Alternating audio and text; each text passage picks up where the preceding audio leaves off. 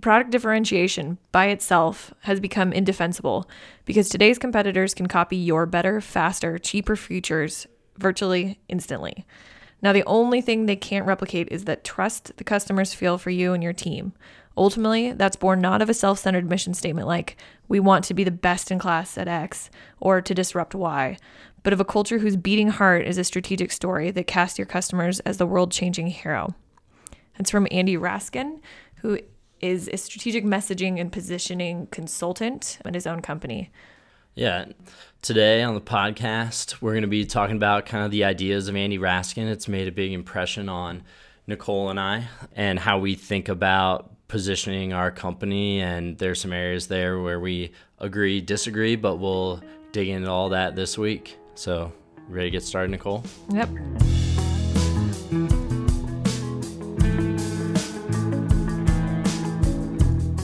I'm Nicole Mears. I'm John Davis. And this is our podcast, Shape the Conversation.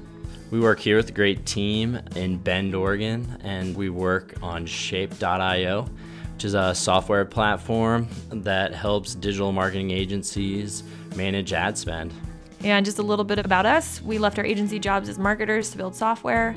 So we talk about things like growing the business, entrepreneurship, etc. Yeah, in this podcast, we bounced around a bunch of different topics, had some good guests, and today we, I want to talk about something that has meant a lot to me in 2018 and something that I've thought a lot about that has influenced our marketing, and it's Andy Raskin. And I think I disagree with some some of the parts of his statement in terms of how easy it is for competitors to replicate better, faster features. I don't I don't think software is that replicatable yet, and that's a convenient opinion for a street. What is he? A strategic messaging and and positioning and positioning coach. I kind of know him as just a guy that writes great stuff. I've read on LinkedIn, found him on LinkedIn a while back, and he really has this idea of storytelling and and a customer centric approach that has really rung true to me. And he illustrates a lot of different examples about how you can look at your product, company, service, yourself, whatever you're doing, and better position it in kind of like a little five key step process. Yeah, so he says, you know, and I think this goes against somewhat conventional wisdom of the last, mm-hmm. I don't mm-hmm. know, 10 years, is that pitches shouldn't start with why. You shouldn't just, you know, lambast someone with their problems, why they need your product, why their life sucks without it, because they're going to get defensive and then they're going to get frustrated with you. Mm-hmm. And so he really talks about how great pitches kind of start by naming a change in the world and then there's as John mentioned this five-step process to how you really get that potential customer on your side by convincing them that you know there's this enemy but there's this promised land and this change is happening and there's yeah. nothing you can do to stop it so you might as well jump on board and um, I'll I mean I'll throw it over to you, but there's some interesting stuff too that that I think he he says about how you can start to tell your message is really effective. So I'll yeah. bring that back. And I think I, a great place to start is just Google Andy Raskin LinkedIn feed, go to his articles and start reading through. There's like 75 or 80 of them up there now. And he really walks through a lot of the stuff we're going to talk about today really in depth. Today, I think it'd be a great introduction, kind of give you some quick examples so you can start seeing it. But I really encourage everybody to kind of dig in. Um, and so, one of the ways that Raskin, like you were saying, differentiates himself as opposed to saying, like, we make X a lot better and it'll allow you to do Y. He encourages people to name some more macro shift that's going on in the world. So, an example of like a big undeniable change that creates stakes. Like one of the famous examples he talks about a lot is Salesforce. So when Salesforce was first getting going, companies, B2B companies were still using software that was like old school that you'd get shipped a new software version every year and you put it on your computer and you downloaded it and you it sounds crazy now. Oh man, CD-ROMs. Yeah, but that was the way it, it worked. But Salesforce came in and they said, the cloud is the future. Software as a service is the future. Being able to quickly iterate on software that anybody can log into from any place is the future as opposed to having this on site software. So they talked about that big change in the world. A more modern example is Drift, a company that talks a lot about how you know the form is kind of dying and people aren't relying upon email lists to find out about new businesses. They're on social, they're having conversations. This idea of conversational marketing, big undeniable change. A company we've been involved with, we met there, we worked there for a long time together, and they're one of our customers, G5 here in Bend, Oregon. When we were starting there in 2009, the big undeniable change we were talking about, we focused on selling marketing and, and software services to self storage companies. Our big story was people aren't going to the yellow pages anymore to find where they put their self storage, you know, where they're going to store their stuff. They're going online. Yeah, if I'm correct, uh, I think like a month before I started, you guys took like 500 yellow pages books. I don't even know where you got them and like built something with it and then either lit it on fire or just took it to the dump well, or recycled we, it. I mean, we built a big chair out of oh. yellow pages because we just went around town and asked people like, "Are you going to use these yellow pages for anything?" No, and we, you know, were able to identify a big undeniable change in the world, and that's this first principle of Andy Raskin's five is name that big change that would be happening whether your software exists or not, or whether your product exists or not. The world would be changing in such a way that you'd be you know remiss if you didn't use a product or software or service like the one you're touting. Yeah, I think that's a good point. It's not a result of you. You can't impose your brand story right in the middle of that yeah. of your pitch, which is kind of interesting to say, but you can't say, "Yeah, this is the result of us." Yeah. right away. You have to kind of like you lead them to that. And imagine when we were trying to sell to these self-storage owners and operators, we were going in with that pitch that the world is changing. People aren't, you know, you shouldn't be putting so much budget in a yellow pages anymore. You should literally put that budget into creating a website. That's a much more powerful way to go sell somebody. Yeah, he also says it has to be this kind of discrete, but a zero to one shift. So, you know, people were using the yellow pages before, now they're using the internet. And he even says that you have to take that with a little bit of grain of salt. Like he talks about drift and about how drift really says, you know, we're getting rid of the email. It's all going to be conversational or conversational marketing. But even he admits that many companies still have to use email. And so, but really this this shift, this zero to one shift. Yeah. Yeah.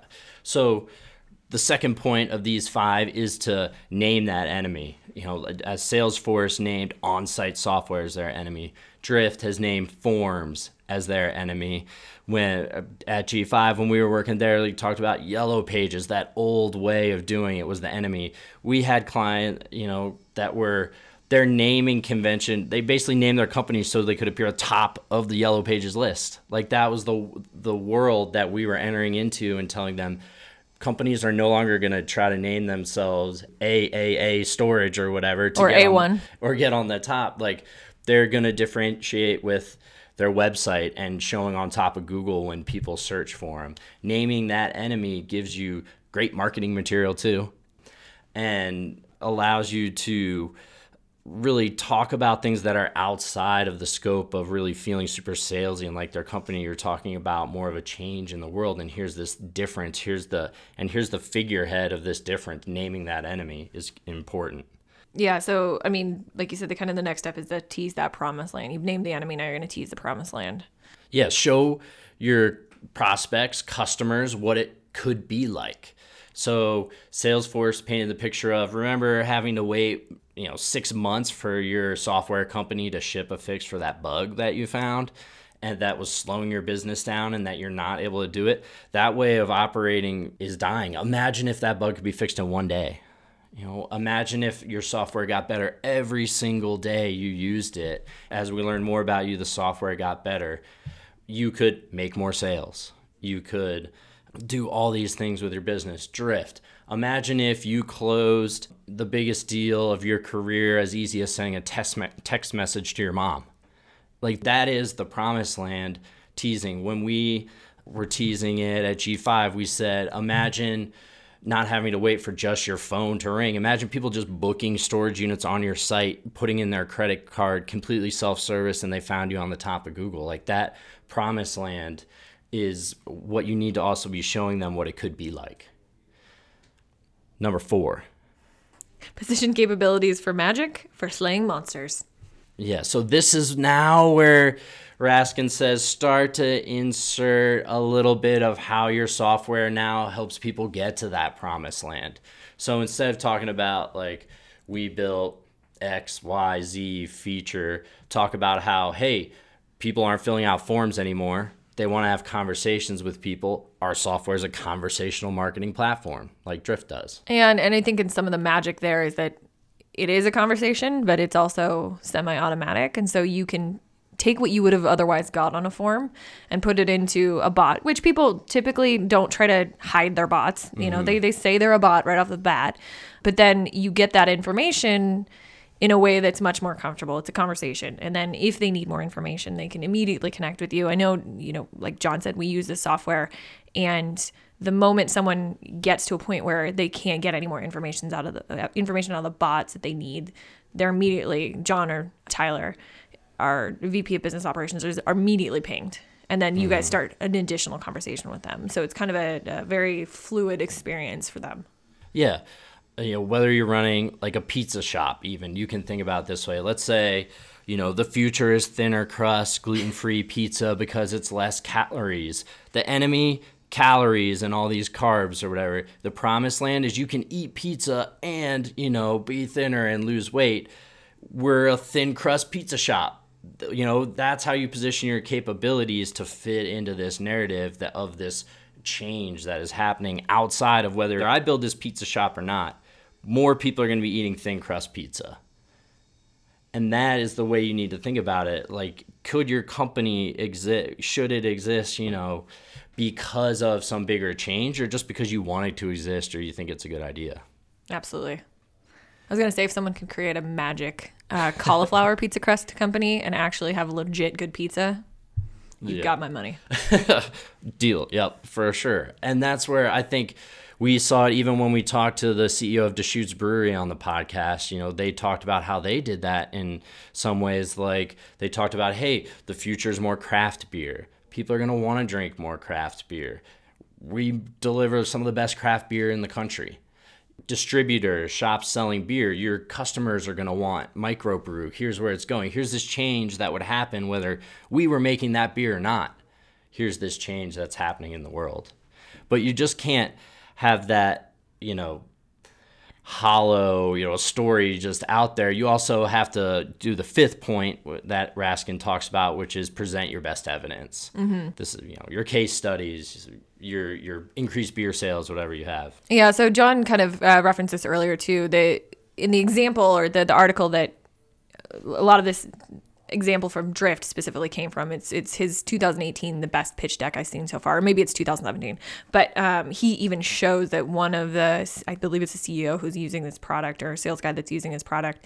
It's a tweet and it says, "I just landed a huge deal with you know a couple messages on a on the Drift bot." And like that evidence, I mean, you can't you can't fabricate that. It's like I mean, you can't you can't beat that. It's huge. Yeah and people when they when they feel like they're part of that change and now they're on the leading edge that you're talking about they're more willing to share it. They're more willing to talk about it because it's something new it's innovative. The interesting thing i think is a side effect and it goes outside of this conversation is they're also willing to go along with you as a product more right? Mm-hmm. they're willing to hold your hand or to give you the money as you start to develop even more advanced features because you've brought them to the cutting edge. You've shown them the light. You've shown them this incredible return, right? Yeah. You've that promised land.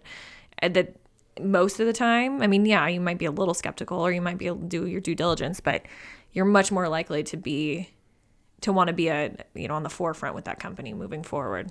It makes it very customer centric, which is what I really like about the framework and think about it. It makes you think about how's the world changing around these people that are your customers. It makes you think not about should we launch this new feature because you know our internal team thinks it's a good idea and it's cool and we want to work on it? Or does it help our customers get to this promised land in this chaotic changing world that they live in and our software or our product or our pizza is this key to helping them slay the challenges that are in front of them? Yeah and i think one of the, the best things to take away that he says too is you can't i mean yes, this is a exercise to go through and create a marketing message, right? You can do the Andy Raskin method or, you know, a variation of it and, and get it to a marketing message. But in doing this, he says you have to commit to making a better future real for your audience, for mm-hmm. who you're speaking to. So you can't just run through steps one through five, come up with a marketing message, put it out in the world and be like, yeah, great, we're done. Because that lack of authenticity will show through no matter what. You have to commit to making a better world for your customers so that I, that kind of really stuck with me. And the, the other point is is that you know that that message is really resonating with both your prospects and your customers when you start to name that change, that big change in the world that you know is is kind of leading your pitch and that audience starts nodding in agreement. And then they start opening up and they start saying they totally understand this is affecting them in this way.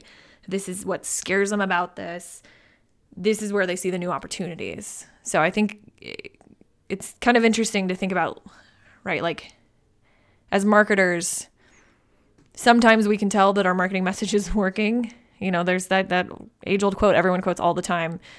You know, 50% of my advertising is working. I just don't know which half. Or marketing is working. I don't know which half. I hate that quote, but go on. I know. I do too.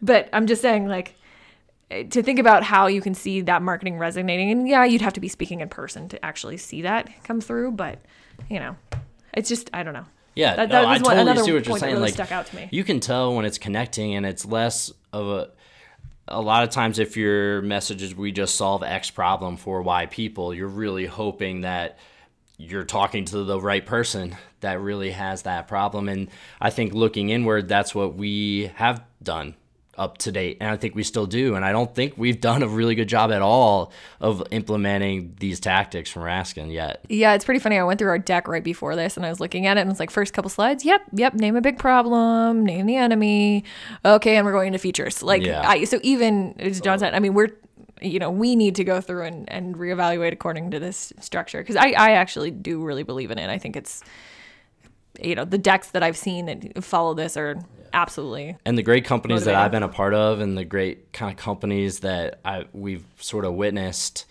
secondhand, they have some aspect of this. All of them. When I went back through and kind of really thought about them, thought about where we've worked, you know, those places, they had a really clean one, two, three, four, five. They could check off all these and.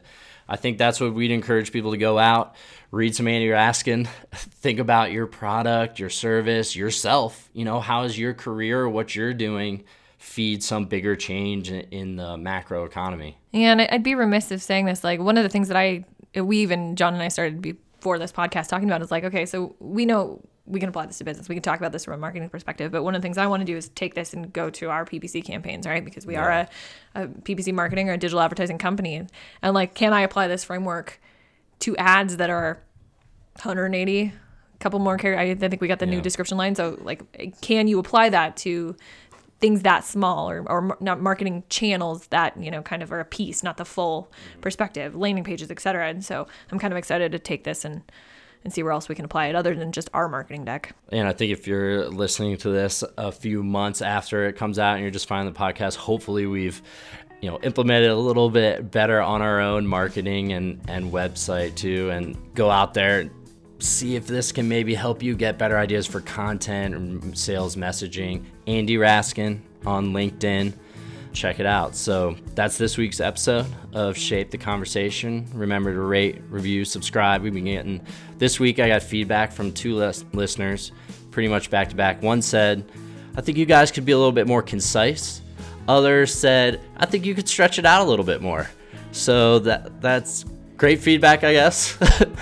we'll work on being more concisely lengthy. Okay. I, I don't I don't know. Not sure what to do with it yet, but we do like to ramble. Th- we love hearing from people, so keep reaching out. And until next time, over and out from Bend, Oregon. Bye, guys.